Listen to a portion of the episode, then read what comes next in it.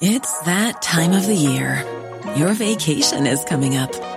You can already hear the beach waves, feel the warm breeze, relax, and think about work.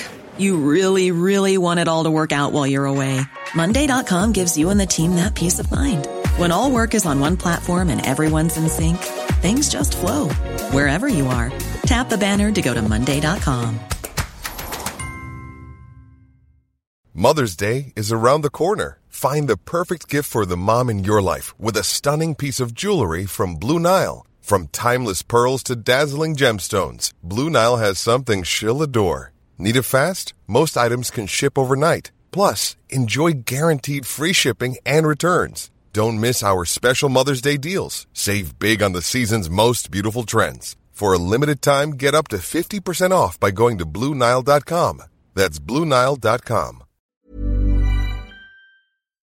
Michael, Reade on LMFM. Now, moving on to an item uh, which I think uh, has implications for anybody who's a volunteer, anybody who's involved with the GAA, soccer, Irish Country Women's Association, Pride of Place, Tidy Towns, whatever you do in your spare time that you do for free. Sometimes you do it because the cause is good, but if things go wrong, well, things can get a little bit unpleasant. There was a story in the Sunday Independent uh, last month relating to St Mary's GFC in Donore. Donore is between Drogheda and Slane.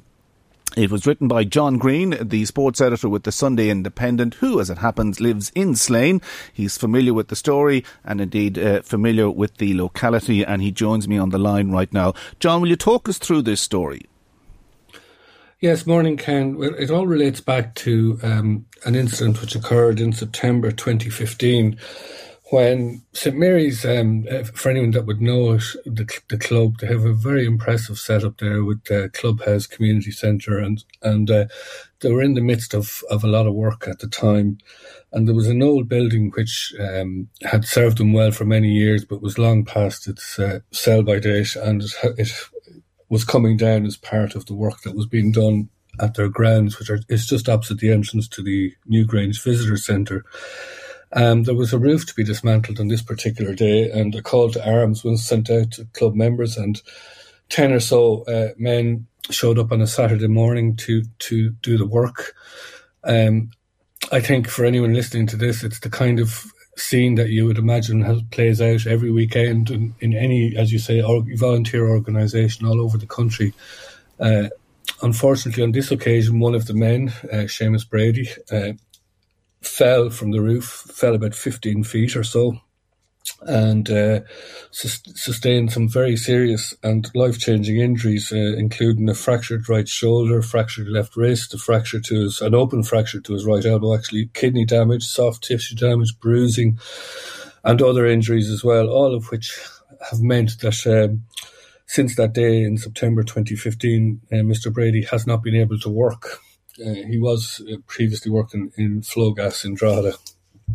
So he um, instigated uh, legal proceedings against um, the club for for compensation for his injuries. I think um, there is no disputing the extent of his injuries or how they happened. But um, what became quickly became apparent to to St Mary's uh, was that uh, under the GAA's insurance policy, um, all clubs and members are part of a, a, national GAA insurance policy. The activity that they had undertaken that day was not covered by the insurance, and this is where the trouble has begun. The matter so, so just to stop you there, John, are, are we to assume that GAA insurance covers what happens on the pitch? No, no, there is public liability insurance, and uh, I mean, without getting into the, the, yeah, yeah, sure. the details of the policy, there are some activities which are covered and some activities which are uh, separate from what happens on a pitch uh, in, in the course of a game. Um, there is a separate insurance policy which does which covers activities in and around the ground, and there are some types of work which would be undertaken at a pitch at a grounds which would be covered, but this this particular one wasn't covered. Uh, therefore, the GAA uh, has, is saying that it is not responsible or liable for for Mr. Brady's uh, injuries. So the matter has come before the courts. Uh, the, the, court case which I wrote about happened in, in June, and it was quite um, it was quite um, a sad uh, scene. Really, you had Mister because of COVID restrictions, only those absolutely essential were allowed to be in the courtroom. So on one side of the court, you had Mister Brady and his wife, and on the other side of the court, you had uh, five members of the St Mary's Club, four of them from executive members. Uh, the, the club have had up to December 2020, uh, the club had spent in the region of 20,000 euro on legal fees uh, in in this case, and it took a decision that it could not afford to spend any more money. They literally had run out of money. Uh, so they were in court that day with no representation, and Mr. Brady had his solicitor and barrister there. And I think Judge Bruno O'Hanlon was in the chair and had previously been in the chair when it was uh, uh, brought up in Dundalk before.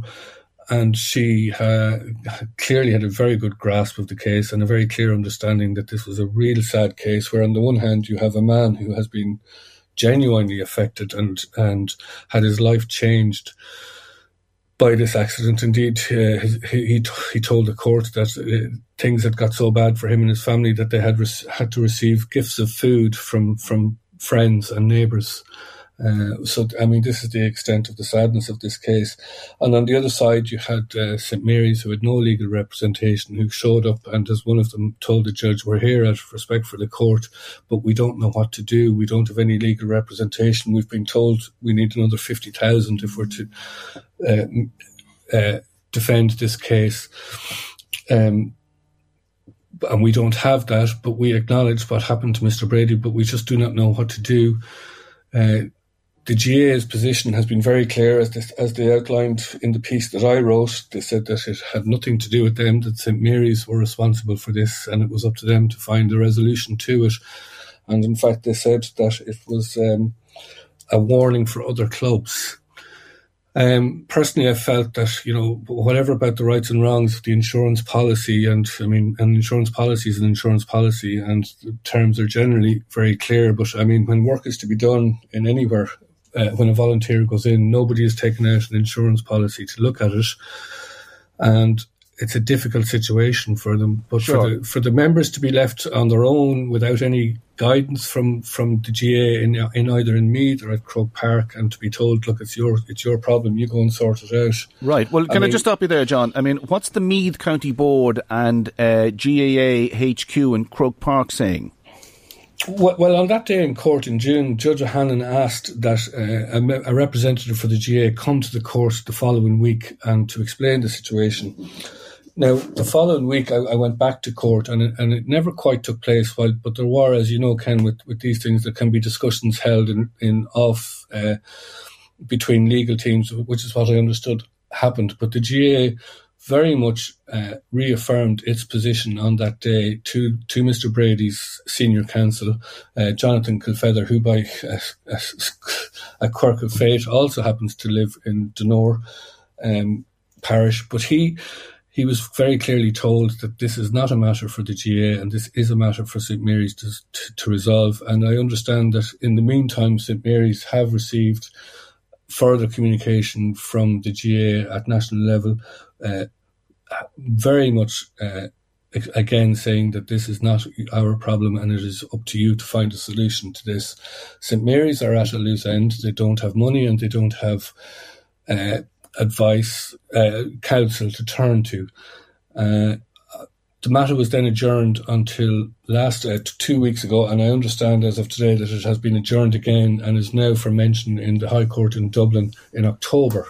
Okay, now so some some people listening into this, John, might say uh, this is the GAA uh, adopting the attitude that they're glad of uh, volunteers doing their bit uh, week in, week out to uh, do their bit for the GAA, but when one of their own is in a spot of bother, the GAA at HQ level appears to be turning a blind eye and a deaf ear. Is, is that a fair assumption?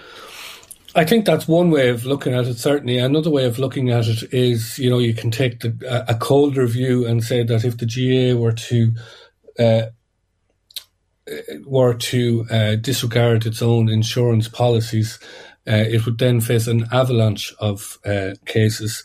So I presume it is just trying to preserve uh, itself in that regard.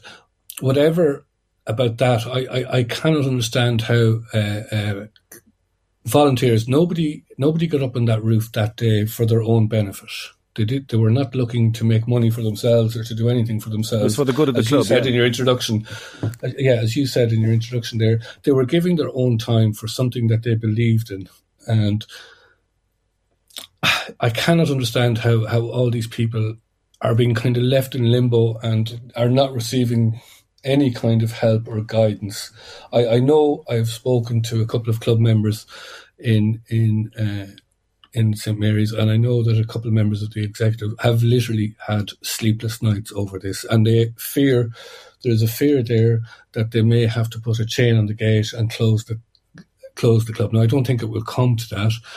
But I mean, that's that's the worry that they have, and then on the other side, you have a man and, and his family who have, you know, endured an extremely hard, what is it now, six years uh, of dealing yep. with the, the the impact of his injuries on him and on his family. And no financial income. Uh, just two questions, John, before I wrap it up. Um, you were telling me on Sunday that of all the stories you've written for the Sunday Independent in your 20 plus years in the place, you never got a reaction like this one.